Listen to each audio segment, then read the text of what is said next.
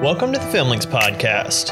a clay based podcast where we analyze all that goes into effective filmmaking.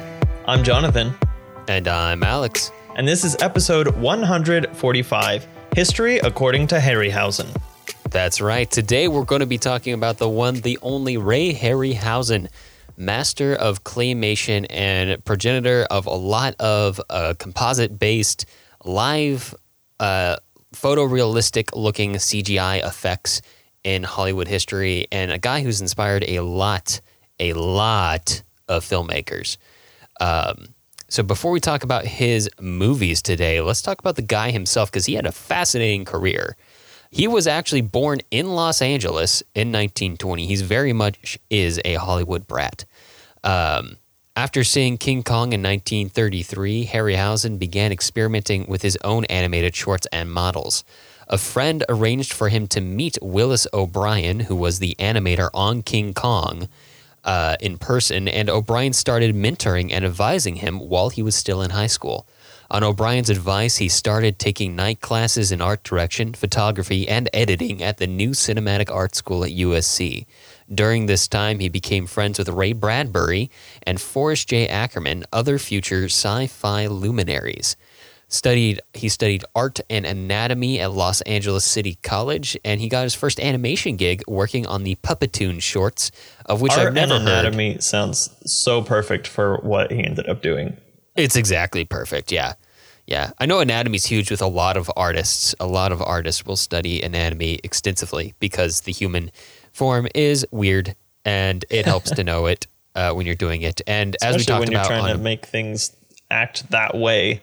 yeah, look alive, right? A lot of those little tricks to looking alive. I mean, we talked about the Willis O'Brien short during a bonus podcast one time where the dinosaur animations looked like they were breathing Yeah. accurately. So it's all it's all very intense, but very impressive. Um, during World War II, Ray Harryhausen actually served in the Signal Corps, like many other filmmakers, even though he hadn't made his big break yet. But he served under Frank Capra as a loader, clapper, gopher, and camera assist, and I'm can only assume learned quite a bit about making movies during that period of time. After the war, he was hired on his first major job, Mighty Joe Young, which is one of the movies we will be talking about today. His first film where he was in full control was The Beast from 20,000 Fathoms from 1953. The studio found out that Harryhausen's friend Bradbury had actually written a story by the same name, so instead of instigating a legal suit, they just paid Bradbury for the rights to the name, even though they weren't the same story. Um, And then Bradbury is- released it under a different name later. Yeah, which is, is really funny. Um, this is the first time he used Dynamation, which is his animation process by which the live action footage was split into multiple layers and the animated figures themselves were inserted between them to create an immersed composite, which is very similar to how a lot of modern composite based uh, photorealistic C- uh, graphics work. Oh, Uh, yeah. to break that down, when I say composite, I mean they're taking multiple elements that were shot independently or created on a computer independently, and then you're putting them together into one image. And then when I say photorealistic, that just means that the intent is to look like everything is at least immersed in a photorealistic world. And that's important because technically this is the same type of techniques that Disney was using and and mm-hmm. Like drawn animation where you are it's it's much more literal in that sense because you're drawing a background and then you have a different plate and then you have all your uh, the different frames of your character moving on it, which is why in certain uh, of the older Disney films um, that have or haven't been restored, um, you can tell which objects in the scene are going to move because they look a little bit different from the background. Oh, yeah. And you kind of get the same effect here, except instead of having different sheets of paper that you're laying on top of each other, you're actually filming different elements and cutting them out from the background and then putting them on a different background that you filmed at a different time. And then sometimes that's, you know, five layers deep of things that you're putting on there. And that's technically still how we do visual effects. Um, Yes. It's, it's crazy. Yeah, yeah, it's it's uh it, it's a lot of what Harryhausen's history uh, builds up to, and a lot of what we're going to be talking about today isn't necessarily a history of animation, even though he's known for claymation and animation, but it's more of a history of VFX. Right. And kind of building up to CGI and computer integrated graphics into this photorealistic world.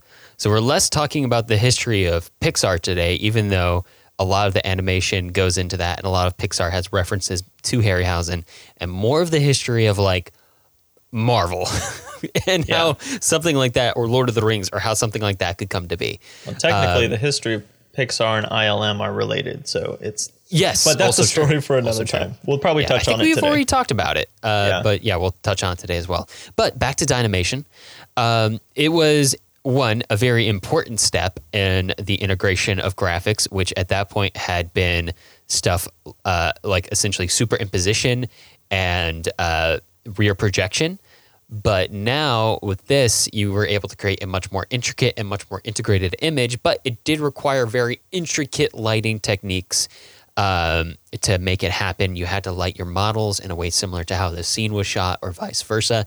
And it made the already painstaking claymation process even more painstaking. And I have some notes in here later on where we'll talk about how long some of these sequences took to make. It's a while, yeah. it's a long time. And sometimes it's tempting to look at Harryhausen's uh, catalog of work and wonder why he didn't make more. Well, there's a reason. It took so long to make each of these movies. Um, but he Which, had to redevelop. In context, yeah. means that the amount of films that he made is a lot. It's he, really I mean, impressive. Some of honestly. the, I mean, and some of these individual projects have so many sequences in them. Um, yeah. Oh, like the ones intense. that we're going to talk about today. There's just so much that goes into it. Yeah, it's it's it's a lot. Uh, he had to redevelop the lighting techniques again for this process on the seventh voyage of Sinbad. Again, another movie we'll be talking about today to accommodate the color and the widescreen, because obviously it has to do with the framing and the lighting. So now you have to properly light colored models instead of just lighting black and white models or models that were being shot in black and white. So a much more intricate process, and he started calling it and branding it with the help of his agent, Dynarama. Um, while he was never credited as a director, he was involved in nearly as much of the creative process from start to finish on his films as other auteurs of the era. So, very much the way we're talking about these films as Ray Harryhausen films t- today, these films were made as Ray Harryhausen films. Yeah, um, it's funny to see like so. his name show up more and more frequently throughout the credit sequences when you watch these movies. He was the selling point, which is crazy yeah. because that doesn't happen a lot for a VFX guy. I can't think of another one. He's actually. technically below the line, and maybe that's something we should bring up because I don't think we've brought it up in a while. But you know, you have your, you have the the people involved in a production who are considered above the line are the people whose names you would recognize the director uh, you know, the Christopher Nolans, the Hitchcocks, the Andersons. Um, you have the actors, uh, obviously. Like these are the people who are bringing face recognition. Sometimes the producers, um, even. But then you have like the people that you don't stay through the credits unless you're waiting to the end of a Marvel movie, um, who are below the line, who are doing all the lighting and the set deck and the costuming and stuff like that. And so for someone who's technically below the line who's doing the visual effects, which are super cool. Um, but still, like we don't we don't raise the uh, rotoscopers of the day into the front front titles. Um, but he like became the selling point, which is kind of cool. Yeah, yeah, and he did eventually get essentially. Um, he he got credited as a producer on many of his films, so that he was getting profit sharing and mm-hmm. you know bigger payout in the later part of the career, but it, of his career, but it definitely did not start that way. Harryhausen worked frequently with his family. In fact, his father made the machine armatures that supported the models, which were often cut out, well, always cut out in the final version of the composite. And his mother worked on the costuming for many of his models, although a lot of his models do appear buck naked, so she didn't have as much work. Um, during the 50s, he partnered frequently with producer Charles H. Schneer. um, who worked at the B Picture unit of Columbia and released uh, multiple box office hit monster movies during that era. That's kind of when he really started to make a name for himself. Harryhausen's films lost popularity a bit in the 60s as the counterculture boomers, dang boomers, uh, lost interest in his ancient fantasies and became more interested in new agey stuff. I did have um, the thought that we should definitely do a sword and sandal episode at some point. Oh, probably. There's there's some really good sword and sandal films out there, um, and some interesting TV series as well. He was hired by Hammer Films, another famous B movie picture unit, to animate the dinosaurs for 1 million years BC. And in 1969, he made The Valley of Gwangi, a personal project for him as it was storyboarded by his late mentor, who never had a chance to complete the project. Uh, he worked on two more Sinbad films during the 70s, which were both box office successes and garnered him enough industry credit to work on the very big budget MGM title Clash of the Titans 1981. Significant for him, especially because it had some really big acting names in it, as well as hit very a very high budget for animation. There was a planned sequel called Force of the Trojans, uh, which was scrapped after ILM and other CGI, CGI companies of the era eclipsed his style of VFX at the box office um, and his stuff started to look a bit antiquated and antiquated for the time. He had quite a few cameos though throughout the 80s and into the 20 knots, including Spies Like Us from 1985, Beverly Hills Cop. Uh, really? Beverly Hills Cop 2, actually, I think, from 1994. Okay. Uh, Mighty Joe Young from 1998. Uh, Monsters Inc. from 2001, which isn't a direct cameo. Instead, a restaurant is named Harry House, um, or Harry House. Harryhausen's. Harryhausen's. Yeah. Uh, in the in the movie, which makes sense. It's clay, animated monsters. That's a Harryhausen thing. And then finally, Elf from 2003, where he voiced the polar bear cub who says "Bye, buddy" That's at the awesome. start of the movie. Uh, the stop motion polar bear club, cub. Right. In 2009, he released a self-colored versions of some of his movies, including 20 Million Miles to Earth, Earth versus the Flying Saucers, and It Came from Beneath the Sea. That and just screams now, retirement activities. It's like it let really me just does. hand color some of my old movies because I'm so. It bored. really does. Yeah, but uh, the Ray and Diana Harryhausen Foundation still exists to this day, and it was a nonprofit that he and his wife set up that works to preserve both his own work and promote the art of stop motion uh, worldwide. So they they work a lot with that, and I've been to their website; it's quite nice. Um, I do recommend checking it out. It seems like they have some exhibits in places that are worth checking out as well. But that is kind of a brief, very brief summary of the man's works. Um, let's talk about the movies that we'll be using to examine his career a little further today, Jonathan. Yeah, so starting off with Mighty Joe Young from 1949, which seems like a natural place to start, starring Terry Moore, Ben Johnson, Robert Armstrong, and Joseph Young, directed by Ernest B. Schoedsack, screenplay by Ruth Rose, story by Merian C. Cooper, who you might remember from our King Kong episode, uh, that dude really loved apes. Um, cinematography by J. Roy Hunt. Uh, then we'll be following that with the seventh voyage of Sinbad from 1958, based on the story Sinbad the Sailor from the 1001 Nights, uh, or the Arabian Nights, or however you know it, uh, starring Kerwin Mathews, Torin Thatcher, and Kathryn Grant, directed by Nathan H. Juran, screenplay by Kenneth Kolb, and cinematography by Wilkie Cooper. And then the classic Jason and the Argonauts from 1963, based on the mythical Greek tale of Jason and the Golden Fleece, starring Todd Armstrong, Nancy Kovack, Honor Blackman, and Gary Raymond, directed by Don Chaffey, screenplay by Beverly Cross and Jan Read, and cinematography again by Wilkie Cooper. And finally, uh, Clash of the Titans from 1981, very loosely based on the Greek myth of Perseus, starring Harry Hamlin, Laurence Olivier, Judi Bo- Bowker, uh, Maggie Smith, Burgess Meredith, and Ursula Andress. Directed by Desmond Davis, written by Beverly Cross, and cinematography by Ted Moore. Some good stuff.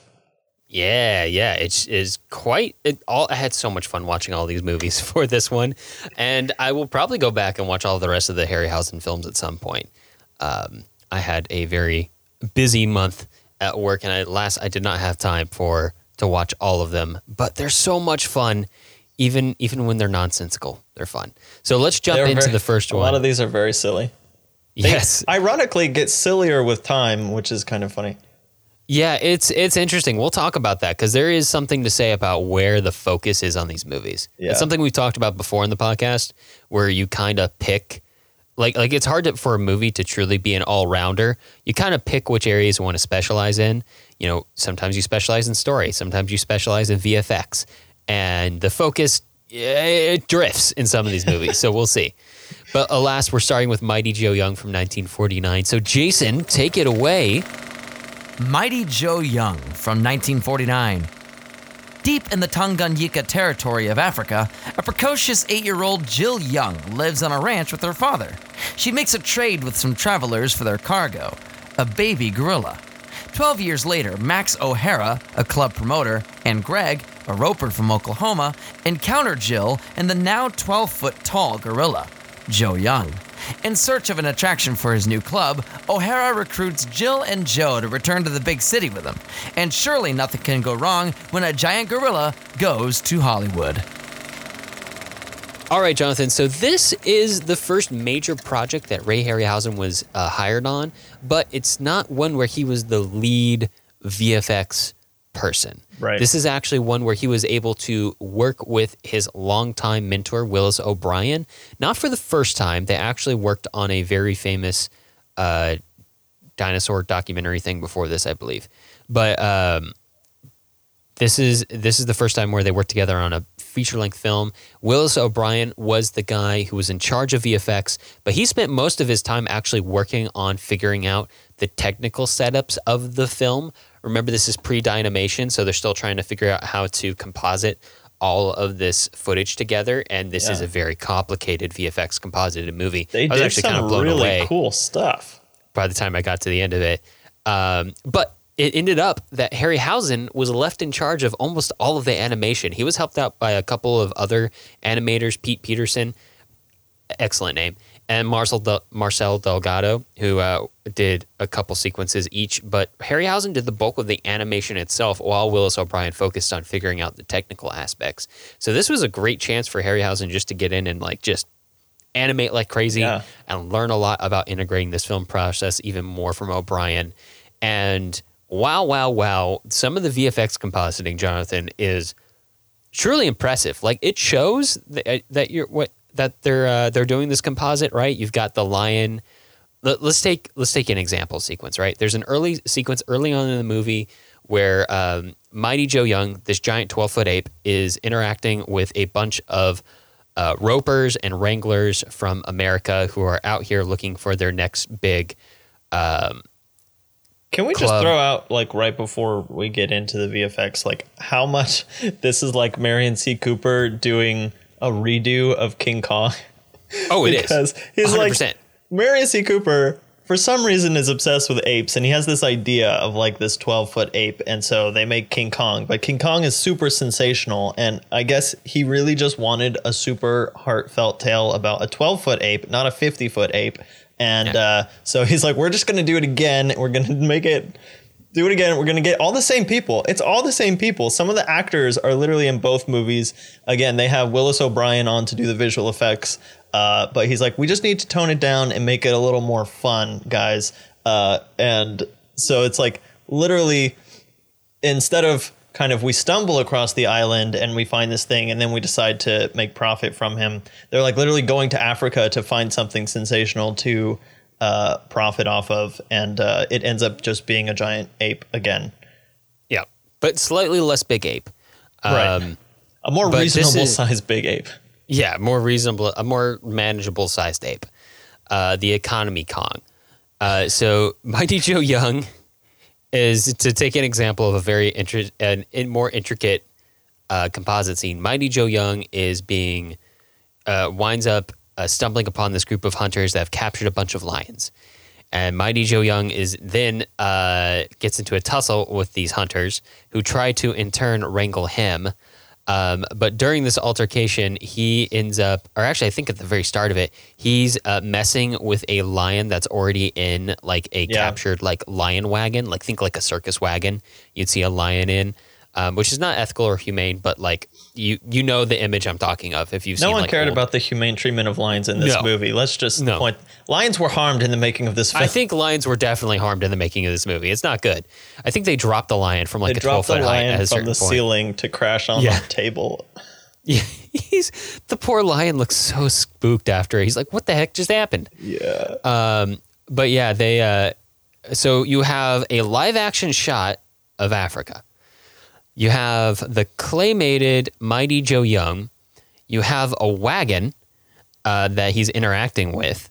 And then you have inside the wagon, clearly it, it's very obviously composited, but the seams don't really show, a composited image of a lion in a cage that's Right. composited into this wagon. That's the While most straightforward shot in this whole thing because the wagon is a square, so it's got very clean lines, and you just Oh, cut yeah. out the footage of the lion and put it inside this, the little rectangle. Yeah, yeah, and they um, uh, Mighty Joe Young is like knocking the wagon around, and obviously they and they animate or move the composited footage to move in time with the the rocking of the wagon. But that's just like a sample. There's another scene later on in the movie where Mighty Joe Young, as it was bound to go, uh, it was bound to go bananas. Some might Oh say gosh. Uh, and the nightclub is, is goes crazy. There's lions everywhere. They're attacking Mighty Joe Young. Mighty Joe Young is attacking the lions in turn. Sometimes the lion he picks up a lion and the lion becomes claymated in the next shot as he's holding it. Oh, they do that with people to too. They do that Yes. through through to Clash of the Titans. Like this, Mm-hmm. that's a real. It actually works out really well sometimes. Where in instead of trying to match up exactly the ape holding onto something, as soon as he picks it up, it becomes animated as well. and rather smoothly too. Yeah. Um, and then obviously they found all these interesting ways to integrate shots of people running away from this club, sometimes for a comically long time. Um, like there's one shot uh, where uh, Mighty Joe Young lands on top of this walkway, this like uh, bamboo walkway that's clear, and they Oh, essentially yeah. use the walkway as a frame for people to be running out of the building panicked. So there's a composited images within the walkway of people running away, and it's meant to all fit together, and it does pretty well. And while Mighty Joe Young is doing his thing, battling lions on top of the walkway, it's an excellent shot. But man, there are so many people on this walkway. That footage just goes and goes and goes. It's it's pretty funny. But they do that, scene for of destroying purpose. the yeah the scene of destroying the nightclub is really impressive because of a how many shots there are. So like they're not cheaping out on. We're gonna show like a shot of Yeah. him destroying it, and then we're just gonna cut away and show like a bunch of reaction shots. But you know, and and this is something I was thinking of too. Is like in these movies, and this is again what you were saying in terms of what the focus of the movie is. And this film is a little different from some of the other ones because this is a little more like story oriented. It's not necessarily, you know, come see a bunch of crazy monsters. Um, it's again, it's King Kong Part Two. It's Beauty and the Beast. But, um, uh, oh gosh, where was I going with that? Uh, Um, this the focus here is on. We came to see the ape do stuff, right? We came to see these integrated shots. We came to see the ape. Right. uh, yeah. What I was saying is, this- this is not hide the monster. This is not Jaws. This is show off the monster. Yeah, this is the host. Right. Yeah, this is this is. I mean, that's that's the idea behind the host. Yeah. This is much less dark than the host, but it's, it's the same idea where it's like we want we we came to see the claymation and to see these really really impressive integrated technologies. Now you can you can take the point of view, and I totally uh, I understand where it's coming from, even if I don't agree from a modern perspective, where you take a look at this and you're like that doesn't look as good as modern CGI. Well, yeah, sure, but the the while the techniques might not have the same fidelity as a high like a supercomputer generating graphics the skill with which they are implemented here is Yeah. is like top notch it's incredible the imagination and the uh, the like integration of everything is just so well done and so impressive. Like it's it's really good. And it's frankly- really really really good. this is kind of one of those things and i feel like i feel like our generation feels this is there is something to be said for you know and and when i say our generation like we grew up with technology with our phones and stuff like that and we were a little bit kind of on the cusp but it's still like there's a thing where our generation has gone back to some of the physical media like vinyl has taken off again and you know like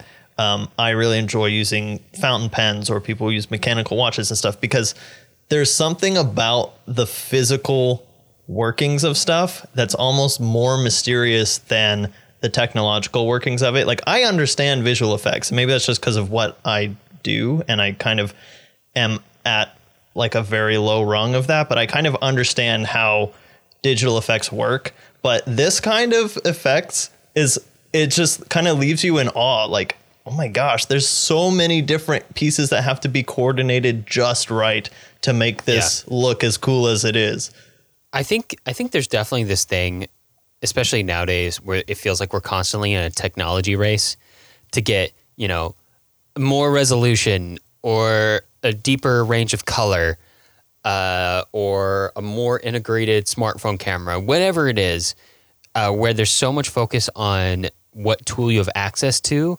rather than like the mastery of the tools you have at your disposal. And I think that's what Yeah. you see here. Like they don't have the fanciest thing. They are they're doing this over a long period of time with blood, sweat and tears And talent. and and just sheer skill that they've built Yeah. up over years and years of doing it. And it doesn't matter what tool you're using, if you don't have the skill to back it up, it ain't going to come out super smooth. Doesn't matter how fancy your graphics program is if you don't know how to use it.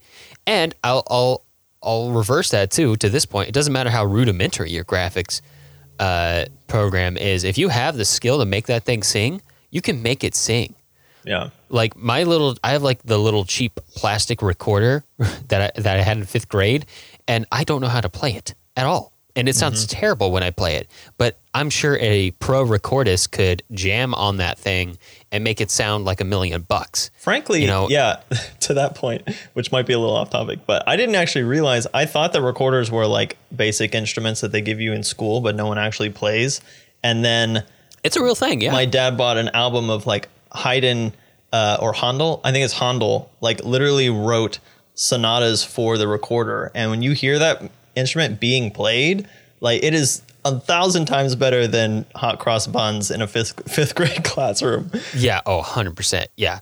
And that's, I think that's where I want to, uh, one of the big takeaways that I want to focus on today is that, yes, this is like very rudimentary composite, uh, p- composite graphics, but they're really impressive. They're so well done. And the, I mean, just the sheer understanding that you had to have of the compositing process and lighting and move, movement, the fundamentals of animation to make it work on this basic of a level because you don't have a program helping you out with all of that is just crazy, crazy, Yeah. crazy, crazy, crazy, crazy impressive. It makes sense too, because essentially from the moment Harryhausen saw King Kong in 1933, he started practicing. Right. And he met O'Brien not that long after that when he was in high school and high took school? night That's classes nuts. at like USC. I, I don't know if I mentioned that in the opening bit, but he took night classes at USC at the uh, one of the um, first film programs to ever exist in Yeah. the country Yeah. but, the- he he's been practicing for years and years and years just to get to this point with this movie. The interesting thing too that would be something to kind of track as we go through, but probably flesh out in overall notes is that like that being said with how how well you use the tools that you have, it's also kind of shaded by the larger project. And some of these like I feel like this project probably has the most heart behind it because again it's it's a tried and true story. I mean it's very lighthearted um and it's it's a feel good movie. Uh but some of these are just kind of they're i mean they're b movies. And so it's interesting to see that dynamic of like a really skilled craftsman and then kind of just but it's in service of something that almost otherwise, without some of these levels of detail, would just fall into the Mystery Science Theater camp. Um, Yeah. and so it's Yeah, there's really interesting to see that dichotomy. Yeah, and, and here in, in Mighty Joe Young, it's interesting because the story isn't. Well, it's not bad, but it's not really good. Good either. it's No, but it's it's feel good. But it's, it's it it's has exactly just enough it- heart yeah, to it. What? Yeah, I think what I'm getting at is that it's definitely not the emphasis of the movie, but it is. It exists in service of the tone, like you're saying, with the heart that it has, and exists in service of setting up these VFX scenes. That it's exactly what it needs to be. Yeah. And w- sometimes when we we because we're talking about like you know where you focus on when you make a movie because you can't do everything in a movie. Uh, they're definitely focusing on the VFX here, but when you can't focus on another element, like you can't really spend that much time focusing on story in this movie, you still have to shape that smaller aspect of the movie to point towards or support if it's a support if it's a support strut now and not the main show it still has to support the main show.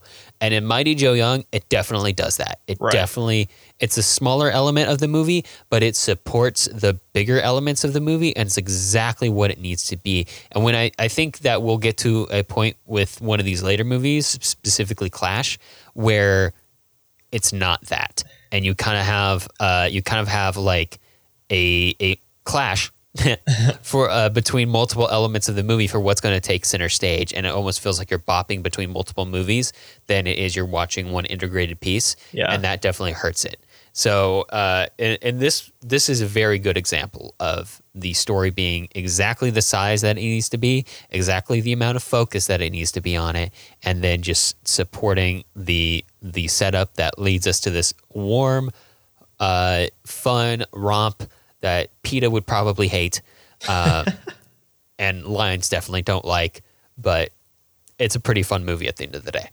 Yeah, yeah, definitely. I do I like in terms of the story. There's just some story things I have to point out, and this one's actually positive because I kind of love the fact that the the money grubbing nightclub manager like kind of becomes a good guy at the end. Like he's not just a mustache twirling antagonist. He actually is is he's selfish, but he's not heartless. And then the real enemy ends up being drunks at a nightclub, which I find kind Yeah. of appropriate. Yeah, yeah.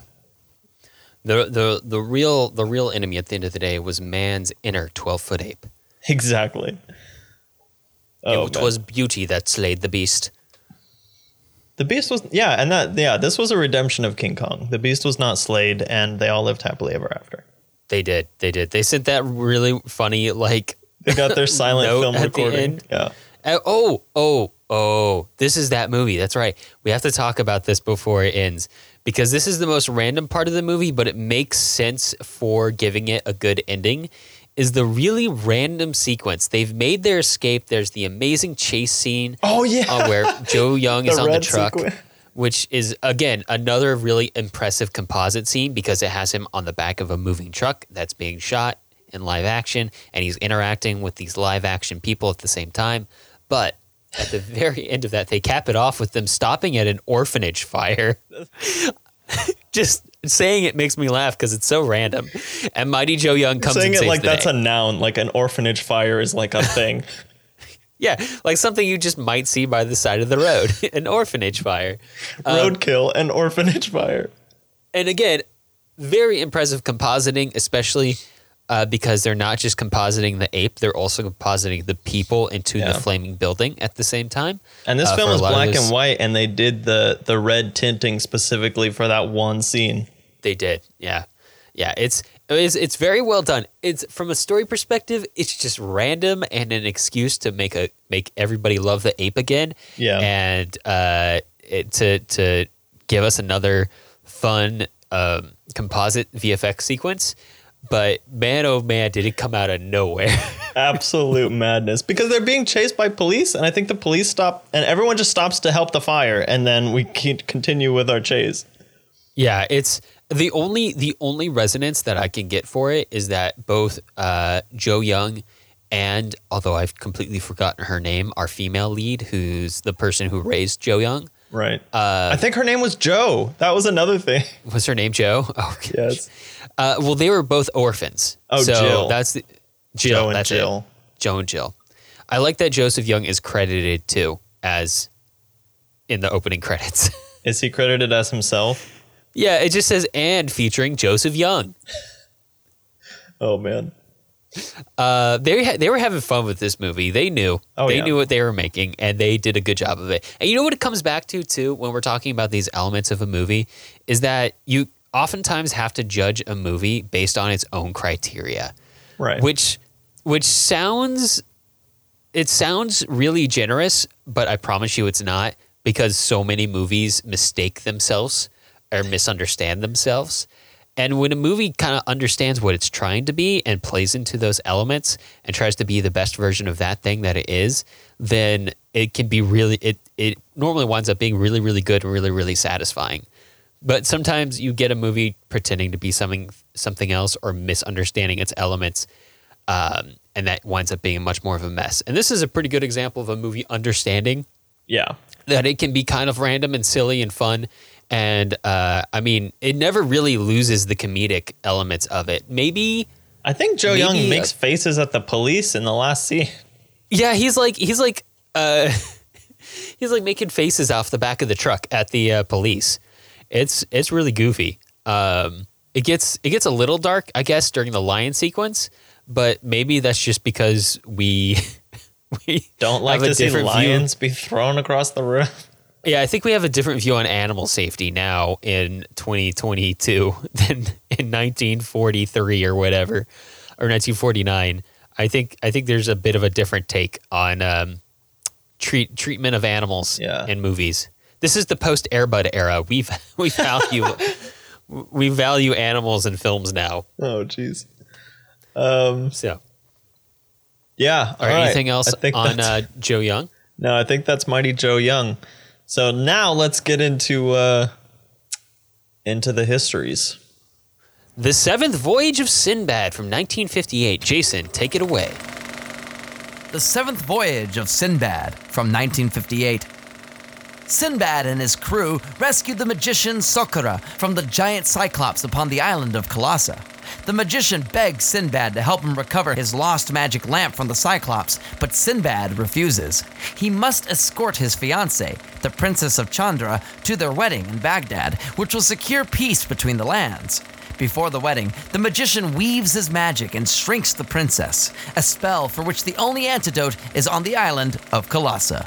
So, Sinbad gathers his crew, the shrunken princess, and the treacherous magician, and sets sail for his seventh voyage of adventure.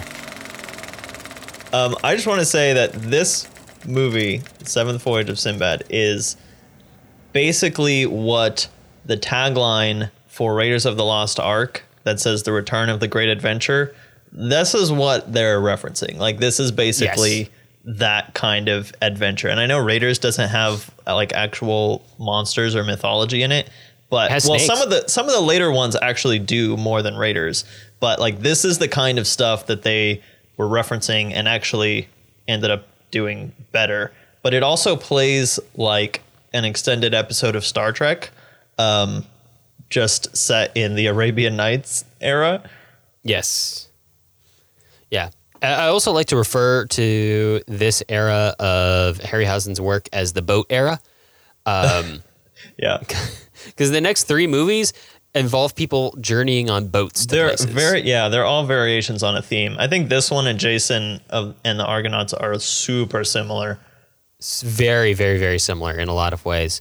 Um, but you're also right in saying that this is like the section of films that like the film ge- brat generation, Lucas, Spielberg, um, kind of grew up with. They loved Uh, it. and you would see you're going to see these make a big comeback uh, in in about two decades after uh, two to three decades after uh, these movies come out in blockbuster formats with stuff like Raiders and Star Wars that also used composited graphics, but this time with computers.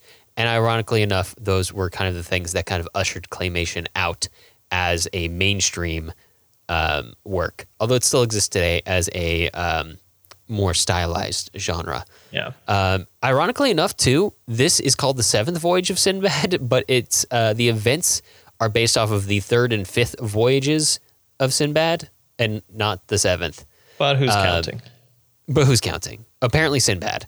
Uh, although I, the other the other thing that I find funny about that is that we I can see that there's two different voyages here because there's the one where he comes back with his his betrothed, and then there's the one where he goes and um, gets the lamp back. But that also means he took a break in the middle to go on a fourth voyage, and I I want to know what that voyage is. I'm gonna have to go f- read 1001 Nights at some point because it sounds pretty interesting.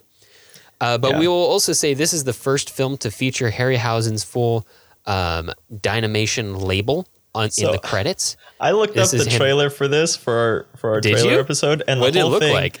So the whole thing is, um, oh gosh, what are their names? You know, our our damsel lady. She does Sinbad the voiceover. Princess. Yeah, Princess Kathryn Grant. She does the whole voiceover, and she, the whole thing is just her hyping it up. She says, "This is the voyage of Sinbad," and and how he rescues me or whatever. And look at these monsters. I don't know how they do this. I just sit back and watch. They tell me it's called dynamation, a new technology. and it's like the whole thing is just her talking over it. You know what the funny thing is? Is it just sounds like a modern game trailer, like talking about like this is the story of this character, and we use this technology to make our game now. That's exactly exactly No mention of the story. It's just literally how many shots of the Cyclops and stuff can we show that don't give too much away? they know exactly what they're selling and this is this is a really good example of uh, and i think this is a good format for uh, for harryhausen because the last movie we talked about joe young was an original story this is an established one uh, referenced Yeah. off of something else that somebody adapted from a screenplay so you don't have to worry about the story it's done it's taken care of it takes a back seat and it exists and it goes through a mythical uh, land of magic and takes you to different fight scenes and it does everything you need need it to do. And- Which is basically what the Thousand and One Nights literally exist for, which is why they've been made since the silent films have been they've been reimagining these stories. This is where Aladdin Really comes good from. setup. If you don't know. anyway, let's talk a little bit about the details of the uh, claymation work because this is where we're going to start talking about the production times getting longer and longer. Um, it took 11 months to animate and composite this film altogether, and I think the shooting took one or two months. Of Uh, course. the- Jeez. the uh, the dragon itself is three feet long IRL. So sometimes too, like I I uh, Uh, for some whatever reason, whenever I watch these claymated movies, I always think the claymation models are really small, but they're normally not. They're normally quite sizable, so you can get a lot of detail in them. But I also have to imagine that that three foot long dragon is pretty heavy and hard to move. Um, yeah, it's really probably interesting knowing that animation process. Right, but it also has like especially for a character like the dragon that has to move its head in like a serpentine way. Like there's so many little joints and stuff that you have to be able to For every frame. control. Yeah. for every frame you shoot, you have to move three foot of dragon.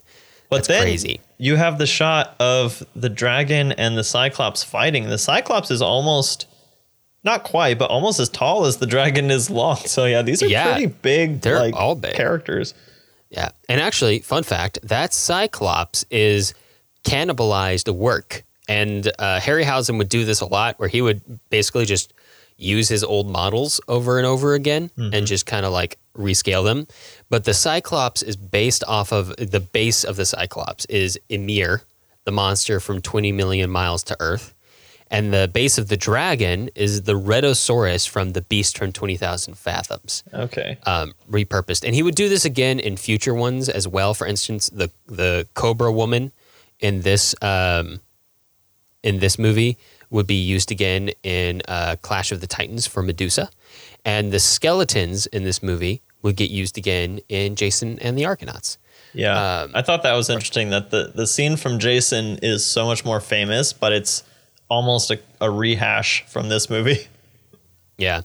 And just to give you a flashback to like high school motion graphics, Um, the dragon flame is composited footage as well, and Harryhausen shot that by uh, using a flamethrower against. Uh, he shot that at night against like a completely black background, Yeah. and then cut that out, and then composited it with the footage itself using his Dynamation layered technique as well. So he made his own particle effects. He didn't just Yeah. download it from the internet. He went out there with a real flamethrower and did it.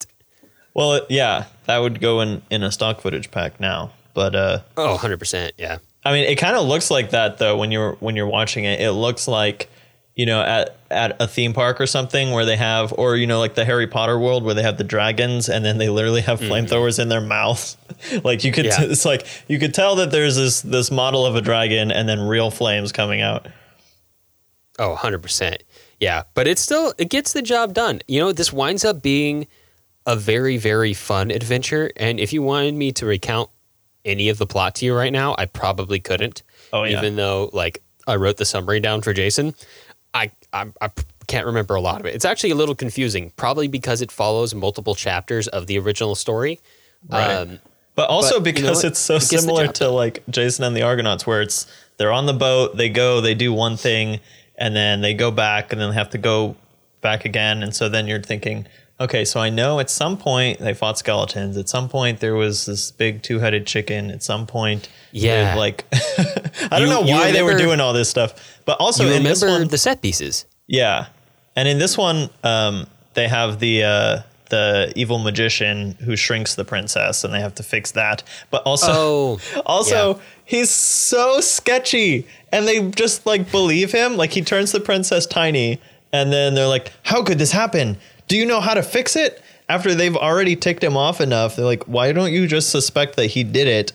And, Plus, and he he yeah. could have totally fixed her without them going on this whole thing. Yeah, yeah. It was it was it doesn't really make sense, but it also of it. doesn't need to make sense. And then there's the whole You know? like side plot of the pirates trying to to maroon them. Oh yeah, the prisoners. Yeah. Yeah, that one that one was a weird beat. I'm bet I'm willing to bet that that was just something in the um in the original Sinbad story that just kind of like leaked its way through, and they were like, "Ooh, live action scenes. Let's shoot it. Let's let's take up some space." Yeah. Although I'm glad you mentioned the princess shrinking again because while we were talking about claymation, we almost forgot to mention that there's more composite uh, work done Right. being done with the princess being shot small and then dynamated in so that she could come in and out of parts of the scene um, and not just be awkwardly superimposed on top of it. She's being carried around in in Sinbad's pants. so bad. I mean, where else are you going to carry your fiance, Jonathan? She's in this little box. Oh my gosh. This is again, like I said, these just kind of get sillier and sillier because this one actually Jason Jason holds it together a little bit better, but uh, this one literally just made me think of original season of Star Trek. You know, Kirk goes to this planet where all these weird things are happening, and he has this like shocked expression all the time. Uh, while there's also this like mild love story in the background. Yep. Well, that's that's like the basic setup for a story of, especially for a fantasy story, right? And the the setup for a lot of these movies, especially this one and the next two we'll talk about, is end of one quest, start of the next quest in the first act, and then the second act and the third act are concluding the new quest that started. Right. So we catch we catch Sinbad at the end of this quest to go get this fiance at the start. And then when he just when he thinks he's going to get to rest, we start up the new quest immediately. We see the Cyclops. We l- see the lamp with the genie again. There's the genie appearing in smoke. That's more impressive composite work. Um, and then we go on this new adventure. Uh, we also, I will say, the um, one of the more impressive animation scenes, and I think uh, Harryhausen mentioned that this is his favorite from this movie, is the uh, Snake Woman dance when the handmaiden gets turned into That's so funny. gets turned into a snake lady and does a big dance for everybody, and everyone's like, "Oh my gosh!" Yeah, that one's that one's the hardest to rewatch because you're not like the Cyclops is a monster through and through, but with the Snake Lady, you're being asked to believe that this human character that we've been watching turned into this Snake Lady, and but her face is just so Play-Doh-y that it's really hard to follow with. Oh yeah, yeah, yeah, yeah, yeah. It definitely, it definitely like the claymation shows, right? Right. Um, and it doesn't doesn't really hit the suspension of belief belief mark for us. And I think that a big part of that is just like where we're at in terms of modern media and the amount of polish we can heap onto something these days. Uh, right. But I'm just saying some of these models have a level of detail that far exceeds the Snake Lady in this movie. Yes, this is true. This is very true. Um, I think a lot of the focus on the Snake Lady went to its movement. Its movement Yeah. is very impressive. It's pretty smooth, yeah. I mean, it's interesting that this is the the first big color movie that Harryhausen works on, Yeah. right? And we talked about that in the in the intro section where we talked about how he he introduced Dynarama um, as a technology, so the uh, level of intricacy in his work had to go up as he had to light colored images to go with everything else. Um, but other than that, I guess the biggest thing to note is that this is kind of a big breakout into this mythological setting for Harryhausen. That would become a big staple of his career. Oh, uh, yeah. during the second half of it. And they definitely set it up that way. Um, I don't remember exactly how this one ends, but I but in Jason and the Argonauts and Clash of the Titans, they leave them both open ended because they are definitely like we can do more. we'll do more Yeah. Jason stories. We'll do more Clash of the Titans stories. And uh, I I think they did that with this one, but I don't remember exactly how it ends. They did. They had they had two more uh, Sinbad movies. One that's called The Golden Voyage of Sinbad, and Oh, yeah. another one that I don't remember the name of. Um, and then uh, they planned a sequel for Clash of the Titans called Force of Tro- of the Trojans, but it was never uh, it was never made. Right, that one was a little late. But yeah, they're all kind of they're all set up to be let's just do as many of these as we can get people to come see. All right, I think that's all we have to say about this one. So let's move on. Let's go to Greece and we'll hang out in Greece for the rest of the show. Yeah.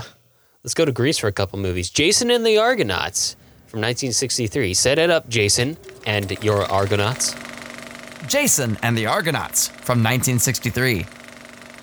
Pelias usurps the thrones of Thessaly in a bloody coup, killing the previous king, his daughter, and profaning the temple of Hera, winning her eternal scorn. Hera warns Pelias to beware a one sandaled man, and little does the wicked man know the son of the former king was whisked away to safety under the watchful eye of Hermes. Once he's fully grown, Jason returns to the land of his birth and saves Pelias from drowning in a river, losing a sandal in the process. Hoping to send this harbinger to his death, Pelias encourages Jason upon his quest for the Golden Fleece. With Hera's help, Jason gathers a crew for his ship Argo and sets off on a perilous journey of mythical proportions. All right, Jonathan. This movie was originally a box office flop. Again, part of the that weird uh, thing where the boomers did not want to watch anything set in an old, antiquated setting, which is weird because this is also widely considered to be like the best Harryhausen movie. Uh, it's Harryhausen's favorite movie. It's what he considered to be his best movie. It's a huge cult classic. It's referenced in like a lot, just so many things. Oh yeah. Um, and it's definitely one of the ones that I think of first when I think of Harryhausen, and I know a lot of film other film buffs do as well. It is really really interesting. The other thing to note that might have affected the box office flop is that this is the first Harryhausen movie to actually receive a booking in theaters. Most of his movies received the, the B letter booking. A, not Yeah, the just letter a, A. not just any not booking. just a booking, not singular. The letter A, yeah. Because, and I'm sure we talked about this before, but movies were typically sold in packages up to a certain point in film history, and uh, they're typically they were often sold as double features. With the first movie uh, being the the A movie being the big one that was going to make a lot of money, and then the B movie being tied to it as well, which wasn't as profitable, but it was sold in the package to make it more profitable, and it was often not as serious a fare, and it typically featured a lot of genre pictures and a lot of noir pictures. Um, uh, a lot of monster movies and stuff like that would be B movies. And up until this point, um, all of Harryhausen's work had been B movies. That's where he kind of made his name, especially working at Columbia with uh, with the producer Schneer. But uh, at this point, he moved to A booking, uh, which he honestly he probably deserved. Unfortunately, at the time, it just wasn't wasn't good timing for that. which is kind of a bummer.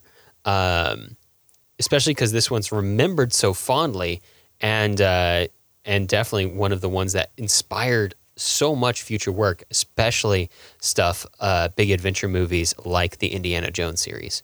Oh yeah, yeah, and this one has some really cool set pieces in it, like the uh, um, the one with the bronze statue is really cool because that the the bronze I think adds a whole other element to it that like a a kind of flesh creature is a little different. And especially like when you're talking this kind of effects because like we could kind of put you know a person in in like a um in a monster suit or whatever which had been done a lot. But the bronze statue doesn't work as well with like a person in a costume. So doing it in this kind of way you kind of get the sense of that kind of statue coming to life.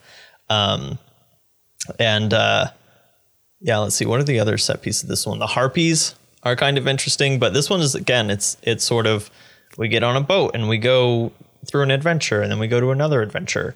Um, and we have the Hydra, which is a variation on the dragon, um, and stuff like that. And then of course the uh, the skeletons at the end. Oh man, the skeletons are iconic. Classic, yeah. They're so cool. Everyone knows them too. Like the little claymated skeletons. Oh, they're so cool. And again, this one is structured off of the basis of the myth, so I don't really remember too much of the story still. But we're given just enough motivation at the start of it for it to work. We know he's the Yeah. man with one sandal. He gets sent off on a quest and he has to complete it. And so he goes through a series of challenges. You know, classic hero's journey stuff. Again, very good structure for a story. But I, you don't focus on the story too much. We don't focus on Jason's inner turmoil too much because we have to save time for these monsters. And so we just spend a lot of time on the monsters. And then we only cut of- back to the story when we need to.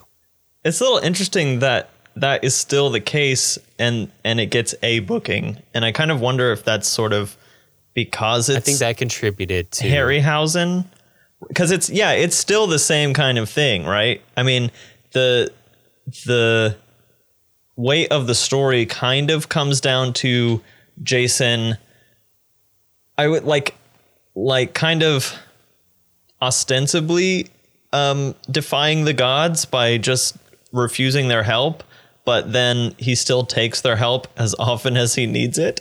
And so it sort of undercuts its own themes if it's trying to be like a thematic movie.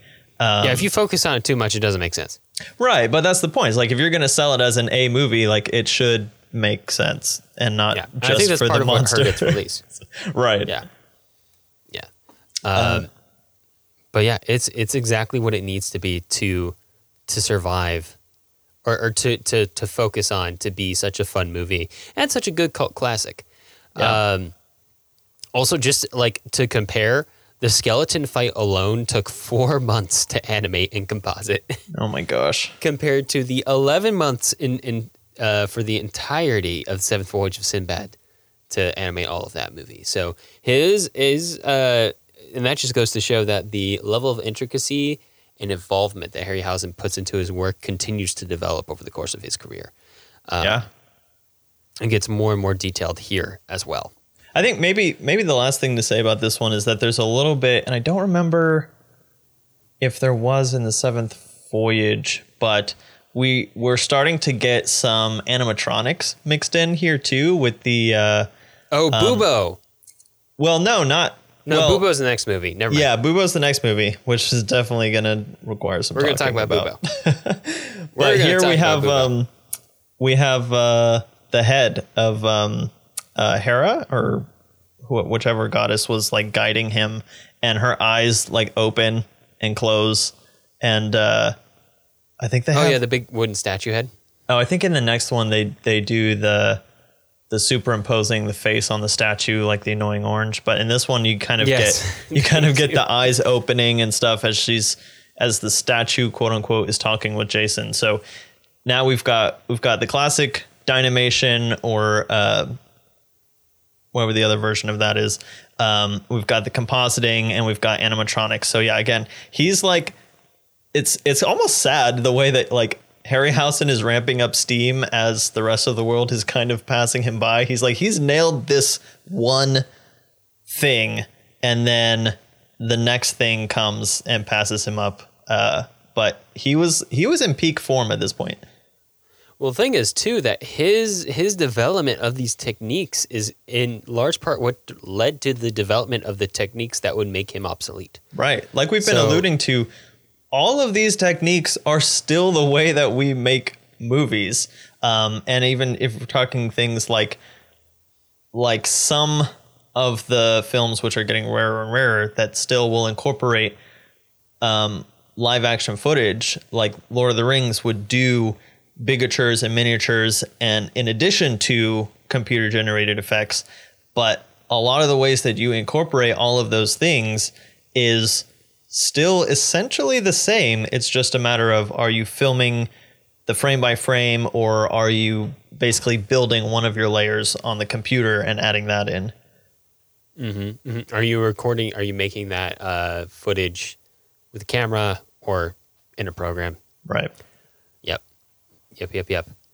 But yeah, this one is a classic. And again, yeah, if you haven't checked this out, go check it out. If you don't check out any of the other movies from today, I highly recommend This is a good this one. one. out. This is I this found is it the one that's- online in good quality, so not It should be out there. It's, it's in a lot of Wink, places. Yeah, nudge, nudge. Um, but alas, let's move on to Clash of the Titans from 1981. Jason, take it away. Clash of the Titans from 1981. After a prophecy gone tragically wrong, Zeus's demigod son Perseus is set to sea in a wooden chest while the terrible Kraken tears apart the kingdom of Perseus's birth. Now, as a grown man, Perseus is transported away to an adventure jam packed with danger. A treacherous satyr with a chip on his shoulder wants Perseus dead. And Perseus wants to win the hand of the satyr's ex fiancee by completing a quest that involves cutting off a Gorgon's head and showing down with a giant sea monster. All right, Jonathan. So this is the one that uh, This is gonna be kind fun. loses. It has. So we've been talking so far about how the the story is kind of backseated into the supporting role, and so far up to this point, the story really has performed that role well. But and it Clash hasn't mattered because it hasn't tried to supplant the rest. Yeah. And so this is this is kind of the story of what happened with Clash of the Titans and kind of where this becomes a problem. So Clash of the Titans from 1981 came after a string of very successful Sinbad movies, and producer he uh, Harryhausen. had at Fortunately, it also came after a string of very successful Star Wars movies. It did, uh, and we will get to that. But Harryhausen at this point had had a all those movies had been A release movies. After Jason, they had all been successful, so he was riding high. And Harryhausen uh, was going to make another movie, and uh, after you know, there are a few things happening in the blockbuster world at this moment. One, the blockbuster world came to be. Two, the blockbuster world started to attract very popular actors um, or make actors very popular by being in a blockbuster movie. And one of the things that happened with Clash of the Titans is that the producer, seeing this, wanted this movie to have a higher production quality, not only in its effects department, but also in its acting presence. So it hired a bunch of very big actors For uh, all the like- roles except the lead. for all the roles except the lead, which is really funny. Um, but you know, I mean, we read that we, we read that list at the top of the uh, at the top of the podcast. We were intro- introing the movies. Burgess Meredith is in this. Laurence Olivier is in Yep. this. Um, Maggie Smith is in this. Like big names, a lot of British names, uh, a lot of big names in acting, especially stage acting, are here in this movie, which lend a lot of weight to the gods of Olympus, who they mostly play, and it's very impressive. Um, but it also means that that balance that you had before in the previous movies, where the story was backseated and the acting was backseated to the CGI, doesn't exist in this movie. So they kind of have this battle between the story, which is trying to take a bigger role, and the story itself, not really up to snuff. It's not a bad story, but it's not a story that's good enough to be Yeah. like the main highlight of a movie. And it it's battling against these the this claymation and composite VFX, which is Harryhausen's like highest quality of work. Right. Like it best technology at his disposal so far. uh, most experience at his disposal so far. He whips out Bubo, which we'll talk about more in detail. Um, and it's just it's very impressive. And you kind of have a clash of what the focus of this movie is going to be. Are we focusing on the monsters or are we focusing on um, the story? And instead of finding a balance, you just have kind of like this competition between the two. And it almost feels like you're watching like this one drama at some times versus these other times where you're watching uh, a big monster movie. And it doesn't integrate as smoothly as the other movies because of that loss of balance. And the other thing, which we're going to have to talk about in depth, is the fact that at this point, Star Wars 1977 and Superman 1978 had come out, which were both yeah. big computer graphics movies. And this movie also released on the also, same day that Raiders movies. of the Lost Ark came out. Another giant uh, Spielberg movie and another giant computer graphics movie. And Claymation just looked old. And also, was, like I mentioned before, the tagline for Raiders of the Lost Ark is the return of the great adventure. And so it's like blockbuster cinema, American New Wave is saying, look, we're bringing back the old classics that you loved better than ever. Meanwhile, the people who made the old classics are still trying to make the old classics exactly the same as they were. Um, yeah. At the same time, it's like this really weird overlap, and this yeah. this movie does feel like it's stuck in the middle of a lot of stuff because when you're watching it, it's sword and sandal, but you're thinking Star Wars because Star Wars is based on sword and sandal type uh, samurai films and westerns and stuff like that. Um, but it feels more integrated all the way through than this movie does. And even, and this is something that's really interesting to me is I feel like the I, I don't know where exactly the disconnect is. I think that um, I feel like Harry Hamlin kind of drops the ball in terms of he doesn't carry the film very well. Uh, he has very little expression, and I don't know, I don't know where that, like, I, I don't know. For some reason, there's there's a difference between stoicism and whatever Harry Hamlin is doing in this movie that I don't think kind of works. Um, he does it. He just can't. I don't think he can measure up to some of the other actors. Right. I mean, you've got Har- like you said, you've got Harrison Ford coming out and doing his greatest stuff around the same time, and he's just not a Harrison Ford.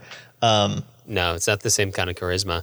And, and, and blockbusters were coming along and saying that hey, we can have this kind of charismatic actor in a B movie, but uh, yeah, that wasn't that what wasn't required in Jason was suddenly required by the time Clash of the Titans came up, and uh, Hamlin did not meet the brief. I don't think. But I think the other thing is there's there is a place for films that can be carried by a certain stylisticness, but the other elements have to work together. So I was thinking Labyrinth comes out four five years after this movie, okay? And Labyrinth is like almost silly, almost over the top, but it's so stylized. You have Jim Henson, like it's not computer graphics; it's all Jim Henson's real world um, uh, puppeteers. Uh, sorry, puppeteers. Yes, puppeteers. Um, but you have David Bowie's charisma. I mean, the story is kind of wacky and wild, but it kind of all works in this way that it just feels like it works together and then I just don't know what the difference is with Clash of the Titans, which has some really intricate. Like I was telling Alex, like I I feel like Harryhausen is almost the the stop motion version of um, of uh, Jim Henson in terms of the creativity of his designs and the and the uh, the way that his characters integrate. But there's something lacking in the in the melding of those elements and the story and in this film, I feel like some of the acting and stuff, yeah. and there's just there's something that doesn't connect all those different elements together in this movie, and then it just it feels tonally strange at points. And yeah. you have Bubo that does feel like he's straight out of Star Wars in a sword and sandal film. Um, yeah, and it's just yeah. there, it just it doesn't all hit home the way that it could have. The uh, the success of some of those earlier movies came from their ability to only focus on certain things at a time, and this one tries to focus on too many things. It tries to be a good acting movie, a good story movie, and a good effects movie, and it can't really. Yeah. It, it, it in in that process, it founders. Um, there are some of these lines. There's a there's a line um, where uh, what's her face? The uh, the princess is saying um, because he's he's asking if she if she loved um, oh my gosh I'm losing all the Greek names right now. The uh, the monster guy Calibus. Calibos. he's asking did did you love him? And she's like no it was never love. Uh, he was he was interesting and I was smitten with him. And and then he's like I saw you once and he was he was interesting and handsome and then he says i saw you once and i knew that i loved you i'm like you just said the same thing that she said about the way she felt about him that wasn't love but it's love for you like they did the script is lacking to the say thing the is, least. the, the the script wouldn't have to make sense if this movie was made with the same balance that like Jason or Sinbad was Right. made, but it it, it is, and um, that's kind of that's kind of a shame um, in a lot of ways. The Uh, funny thing is they remade this movie uh like they did 40 years Maybe 10 later years and it did it it felt exactly the same just with It computer graphics just with computer graphics and a very different Kraken. Yeah, actually, the Kraken in this movie looks like the um, uh, the Ymir from Twenty Million Miles to Earth. I think it was I think it was repurposed again. Yeah, I think I think uh, Harryhausen just had one big humanoid model and just put different stuff on it yeah, to make different big monsters. Uh, But Yeah. yeah, this is this is another thing that happened with Bubo, which uh, you mentioned before. He's this whirly, clicky, clicky metal owl um, that Athena sends in place of her actual flesh and blood owl um, to assist Perseus in his journeys, and. Uh, Bu- Ray Harryhausen swears up and down that Bubo was created prior to the release of Star Wars There's and no R2D2, way. which is the which bears a lot of resemblance to Bubo in the way the head spins and whirs and clicks and talks and beeps. Um, and the fact that he's the comic relief, like he And the does all the he's the comic same relief. things. He gets knocked around and like pops back up and boop, boop, boop, and then saves the day. well, Bubo is like if R2D2 and um, C3PO were like joined into one character, kind of. Yeah, that's true. And that was a Um, bird. and it was a bird. Um, but yeah, he swears up and down that it wasn't the same. But it was so similar that people, and it came out like, you know, four years after Star Wars. So people were like, oh, hey, it's just R2D2 all over again. Um, which is another thing that happened. The timeline with which you could make movies had changed. Um, as we've been talking about, it takes a while to make these claymation movies. Doesn't take as long to make uh, a CGI movie, a computer graphics based movie. So, And this you know, movie has so many set pieces move in it. so many. And again, it's kind of a shame because a lot of the animation in this movie is amazing and really, really, really cool. Yeah. Um, and a lot of the compositing is really, really cool and seamless, but it just doesn't it, it doesn't measure up to a lot of the fare that's uh, so in, from a contemporary perspective, it doesn't measure up to the, the the fare of the day. And from a historical perspective, what we're looking at it from, it feels unbalanced. So on both fronts, it's a little disappointing. Um, I think it's worth a look at just to see the uh, development of uh, something like this versus Raiders of the Lost Ark, especially considering those two are contemporary, which is crazy to think about. Right. Um, but yeah, yeah, it's uh, it's it's an interesting uh, it's an interesting uh, mishmash to see and an off kilter balance. And after this, um, Harryhausen didn't make another feature movie. I don't believe. I believe this was his last feature. Oh, okay. Interesting. The other element of the story, I think that, yeah, I think this is another thing, is that the, Yes, that was his last uh, feature film. oh, okay. But I, f- I feel like you end up feeling a disconnect between, like, Calibus is almost more of a pitiful character than a villain because he's literally just rejected. He's like the, it's like the anti Beauty and the Beast. Like, he becomes the beast and she's so repulsed by him that she rejects him for a handsome hero and then he takes revenge but you really can't blame him honestly and then we're supposed to we're supposed to feel like all elated when the hero defeats Calibus, but it's like, okay, he just like had life kicked him in the face, and Zeus is so un uh, sympathetic because he's just so selfish, and the characters all point that out, but he's still like, we're still supposed to be rooting for him and his son. Uh, yeah, the sympathies don't line up. I guess Yeah. the point is that Calibus is supposed to be a bit of a uh, jackass before the movie even starts, but the problem is that it's only ever mentioned. yeah, we don't see that it's not really seen. You know, if we saw Calibus being a terrible person, because I think the the thing was he killed all the all the all the uh, all the winged horses, all- and yeah, Pegasus he was killed the all only the one left. Before uh, before the movie started. Apparently, among other crimes, but again, again, they We only mention that and like in one scene briefly. They don't really show it. So if we had seen him be super cruel at the start, I think we could have. I think we could have. You know, I think the audience would have felt it more. Yeah, at least with Darth Vader, we see him choke a guy like pretty early on. Yeah, exactly. All right, Jonathan. Shall we slide into overall notes? Yeah, let's do it. All right. So the first thing we have to talk about is style, um, and essentially what claymation has become. Because Harryhausen, he, while he didn't pioneer claymation, I think he made it super, super, super popular. You know, Yeah. his movies were like the signature claymation movies of like a whole era of filmmaking. They still Uh, are the signature because they've kind of been frozen Yeah. in time because people don't. I mean, when it's done, it's here and there for a certain Yeah. effect. But I mean, he- yeah. he's still the pinnacle of claymation because after him, there's no more. Yeah, and that's that's the that's the transition that stop motion itself has undergone.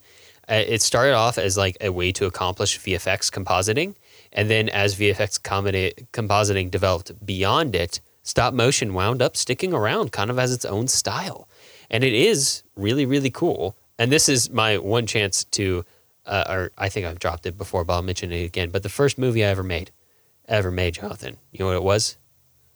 This is in PowerPoint. It was it was a claymated movie. Uh, Oh, okay. in in in the fourth grade in uh, GT class, our special gifted and talented side class that happened during the day.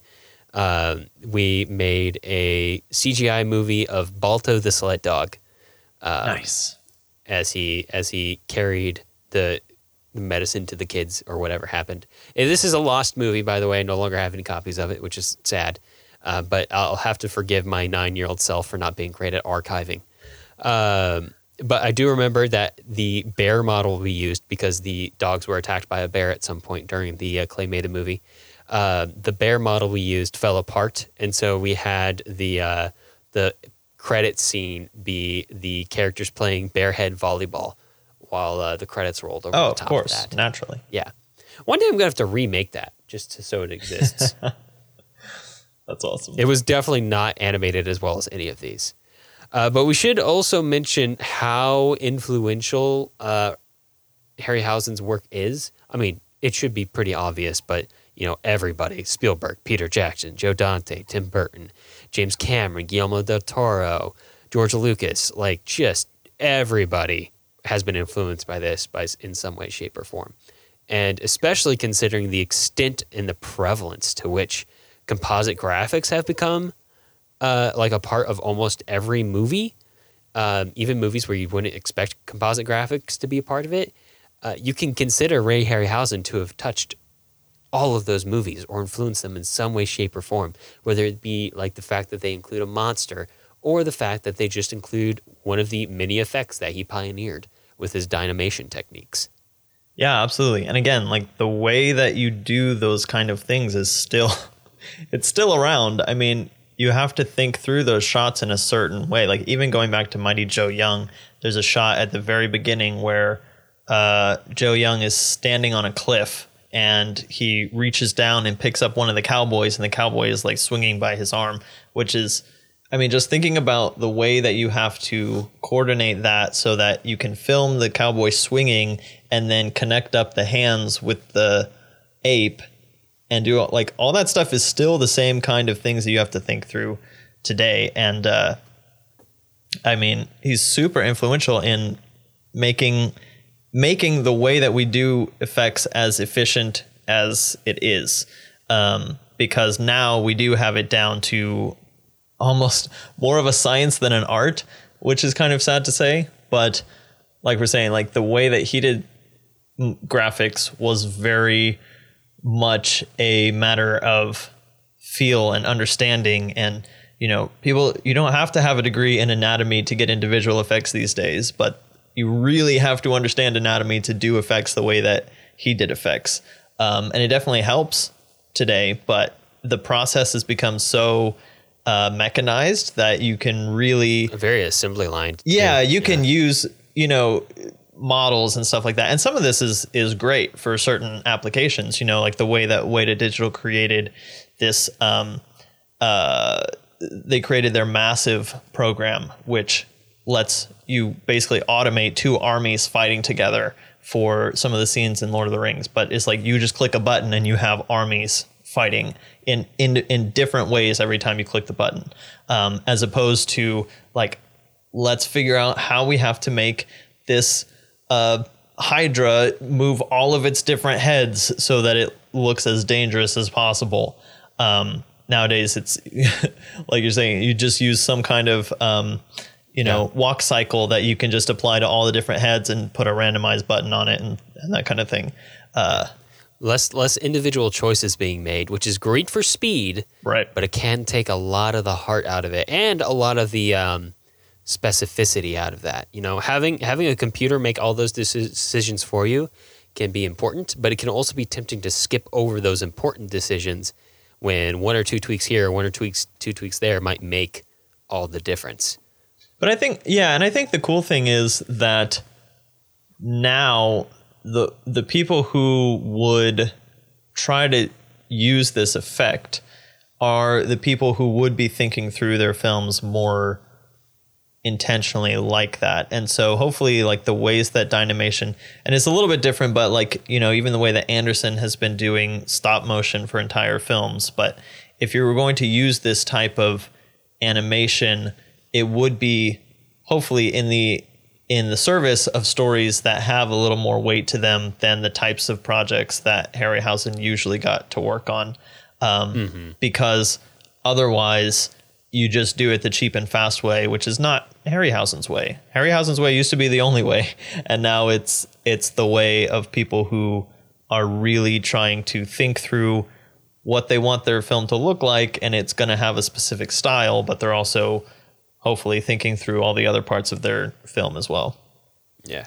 And that's kind of the irony of it too is we talked about before how during the blockbuster era, B movies went from something that weren't wasn't taken seriously to something that could be taken seriously, and that's very much the space that we exist in now, where genre movies and TV shows can be taken very seriously and frequently are, um, to almost an intense degree by some people, um, and a lot of that is due to Harryhausen's work and making them so appealing that people who wanted to tell good stories also wanted to work in his uh, in his creative space of this genre as well, um, sci-fi and fantasy genres.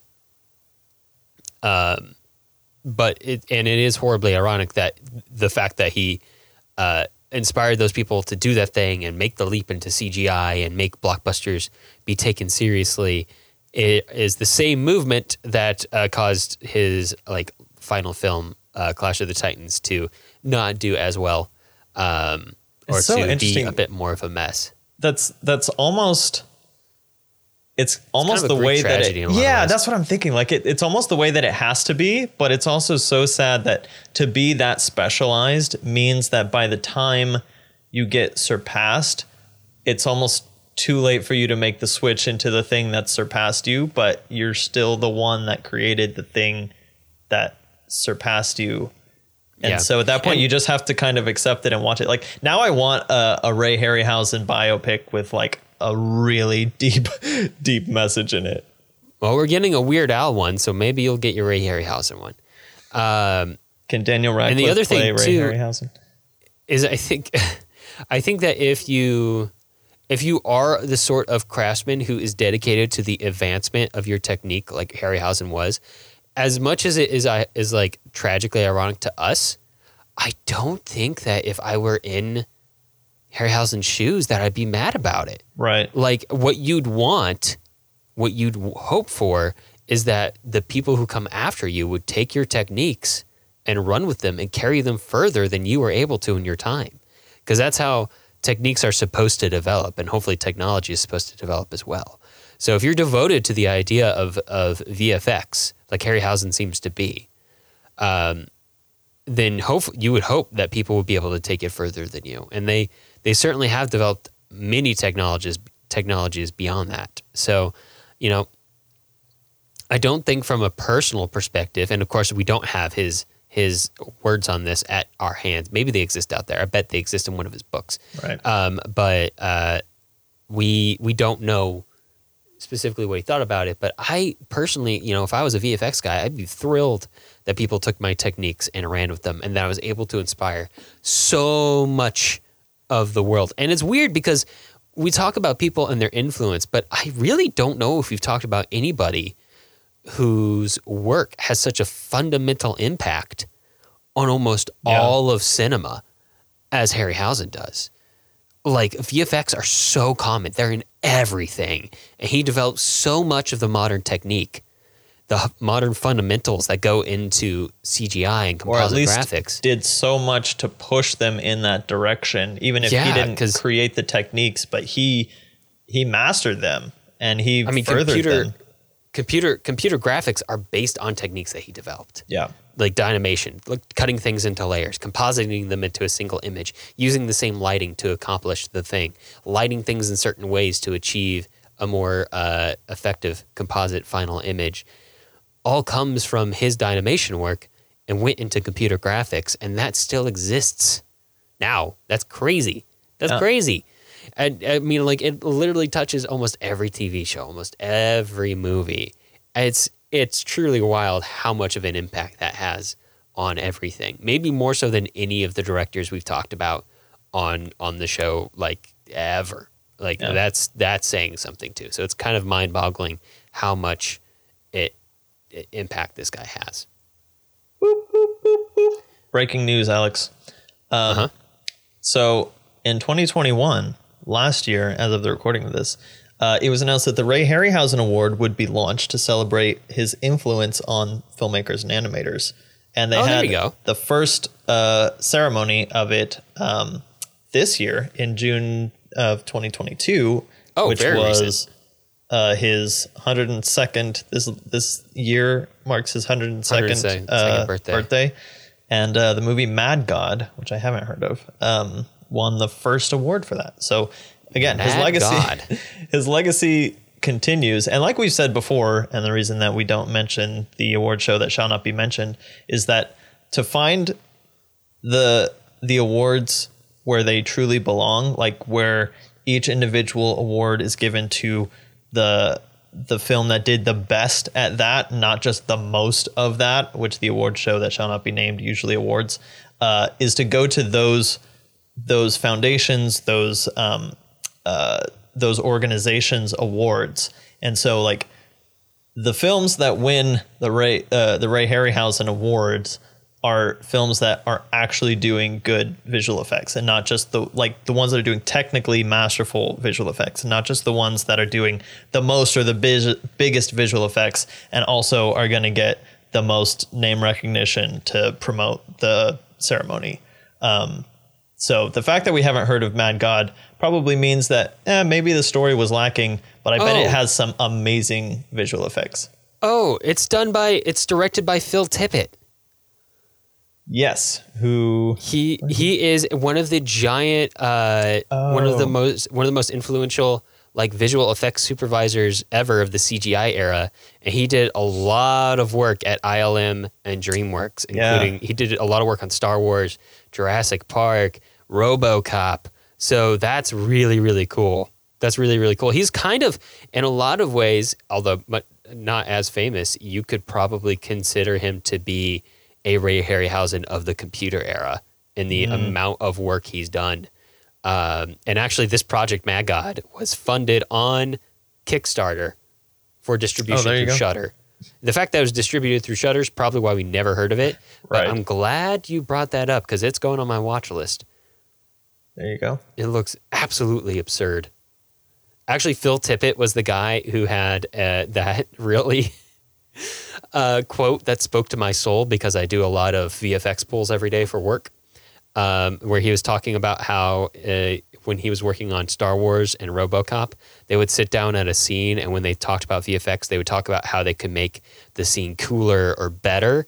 And nowadays, when he when he's in uh, some of these other VFX rooms, uh, when he hears about them, people are talking about how they can fix it instead of how they can make it better. Oh gosh. Um, and so it's looking because it often feels like VFX get used that way, especially in TV. Maybe less so in movies. I feel like it's used more frequently like this in television, where VFX are used as like a QC element, like a corrective element Right. at the end of the process, instead of like this Harryhausen or this Tippett esque element where um, they're used to uh, to enhance. Yeah. you know, Films aren't They're allowed to- to have blemishes anymore, Alex.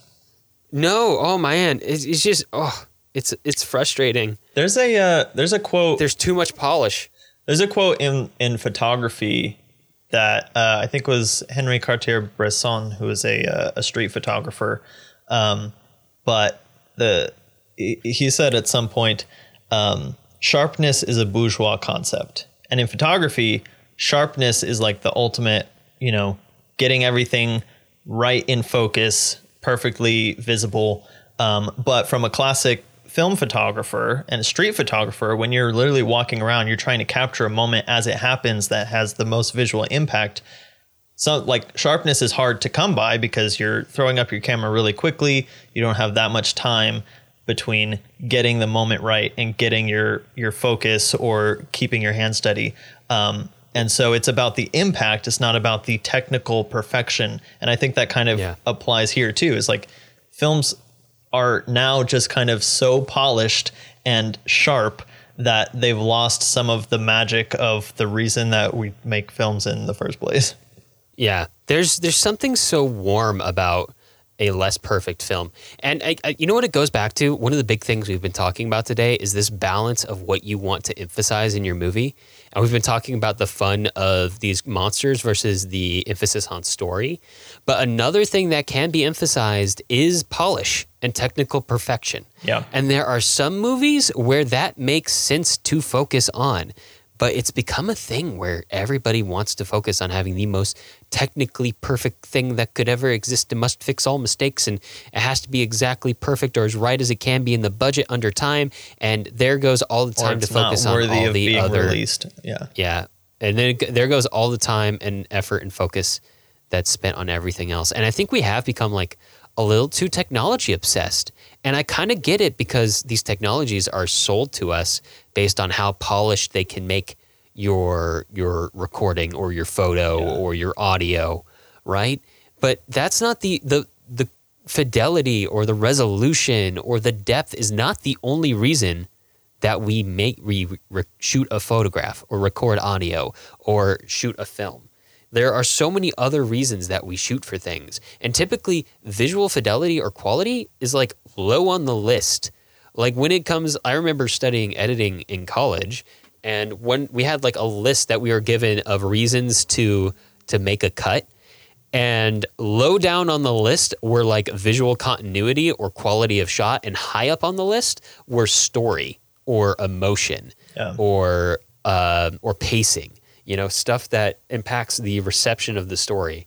You know, it's, it's I'm actually kinda sad. amazed watching old films how many times they use jump cuts and it just Yeah. you don't even think about it but now use it if you use a jump cut that's not covered by something it's like whoa you screwed up Yeah, yeah. You know, technique. It's good to perfect your technique, but it's also crazy to to expect a movie to be completely, completely polished. Like nothing's perfect, and that's okay. yeah That's okay. sometimes art There's- is better when you can see the fingerprints on it like literally in the case of Ray Harryhausen Yeah, there is um there's this ah gosh, I remember, wish I remember the name of it, but there's this Japanese concept that the most beautiful things are those with imperfections. Hmm. And it's I feel like that's that's really really true. It's it's like the art of weird. pouring pouring gold into broken um like vessels Yes. and vases and stuff That exactly comes from it. And I think the same thing, I mean, it's kind of, I think, a fundamental truth about reality because there really isn't anything that's perfect in reality because perfect is like a fabricated construct made up by man We can't we can't not be perfect as people. Mm-hmm. That is impossible. We are imperfect people. We are flawed. That that isn't how humans it's, work. It's like the concept of infinity. Like we know that numbers go up, and so technically you just keep going up forever, and you that's infinity. And that's the same thing with perfection. Like we know things can get better, and so technically they can get better forever, and then that's like perfect. But there's no way to actually get to There's perfect. stop. Perfect is Yeah. the same distance as infinity is. There's no end. And it's crazy too, because I do think we've hit a point with digital technology that's good enough. I know a lot of people wouldn't agree with me, but like we don't need more FPS for a movie to look better. Yeah. We don't need more resolution for a movie to look better. We're we're good. Maybe I mean even like when it comes to like HDR, like mm-hmm. HDR looks to me at this point having looked at so much color and color work, HDR just looks different. It Yeah. doesn't look better, it just looks Right. different. So It's like it's like at the know. same at the same time that numbers technically go up to infinity. At some point, you have to stop counting. Like you can't Yeah. count forever. We don't we don't need we don't need more we don't need more Ks. Stop giving me more Ks. We don't have enough storage space for all these Ks. Yeah. Where are we gonna put them? We need to put more rods and cones in our eyes for more Ks. yeah. Our eyes uh, we've we've passed the point we've definitely passed the point where humans can really perceive it. And I say that like and it there- ever always- mattered ever. Yeah. There's always going to be someone out there like, I can tell the difference between 8K and 9K with my retinas. Um, but no, you can't. Calm down. Calm down. The, I don't know. Maybe that's just an underlying fact of like humanness is that we strive for perfection but can never be it. But it definitely seems to be a thing that's gotten maybe a little out of hand in the uh, digital world and the world of media making, especially visual storytelling. And maybe we all need to breathe out and just focus on focus. You know, if all we have is clay, maybe we just need to focus on being good with the clay. Yeah. Maybe we don't need a giant animation program to make it happen. That's where I'm going to leave it for now. I have some further Exactly. reasoning to suggest, unless you have anything else you want to add. No, let's see where we can hear more about Ray Harryhausen from his own mouth. From his own mouth and his buddy's mouth, Tony Dalton. Um, and then one book who I forgot to look up the author of. Uh, Film Fantasy Scrapbook was Ray Harryhausen's first book. Um, and it again, it's kind of told in that Jim Henson esque style where it's all very visually uh, based. Then there's From the Land Beyond, Beyond, the making of the movie monsters you've known and loved, the films of Willis O'Brien and Ray Harryhausen. Jonathan, I heard clicky clacks. Are you looking it up? by Jeff Rovin. by Jeff Rovin. Then Ray Harryhausen, An Animated Life, told by or written by Ray Harryhausen's buddy Tony Dalton.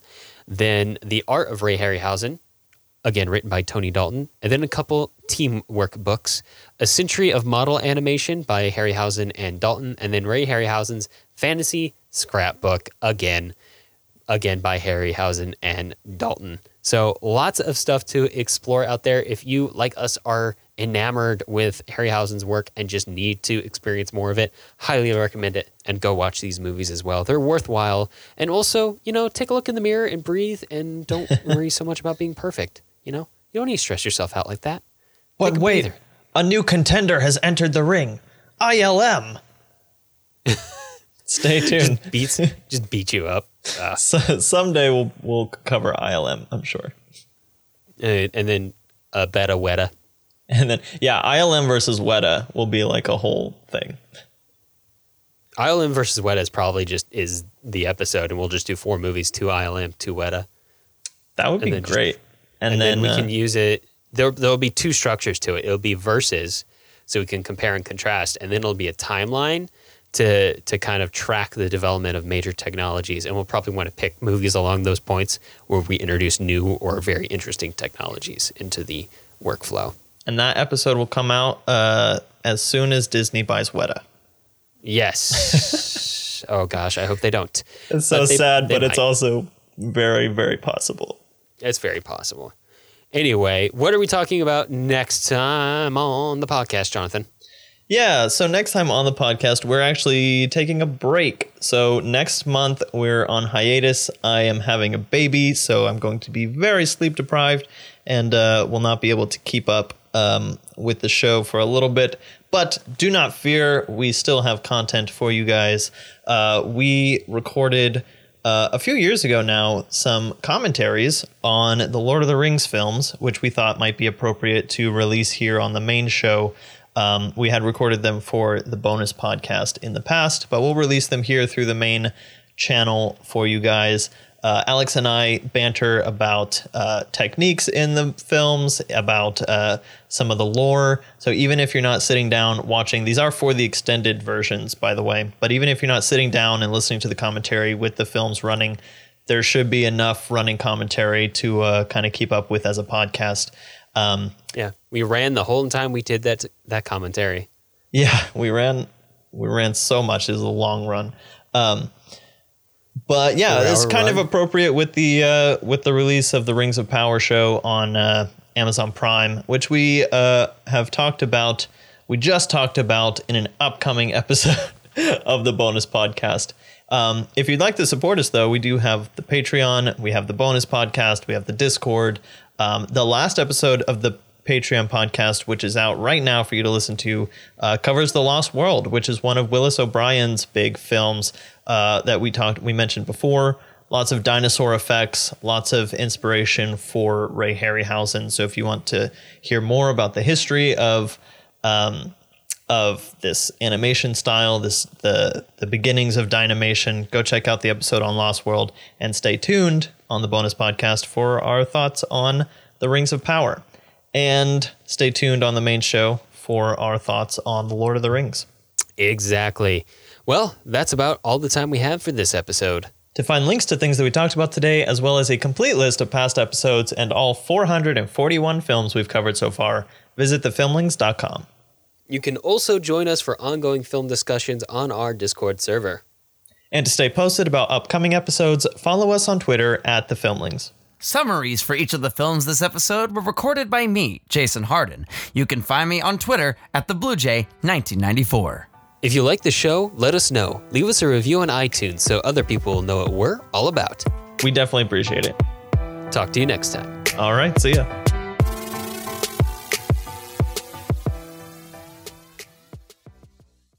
Really good setup for um for Arabian Nights, like Arabian days. All right, we don't want a copyright tag.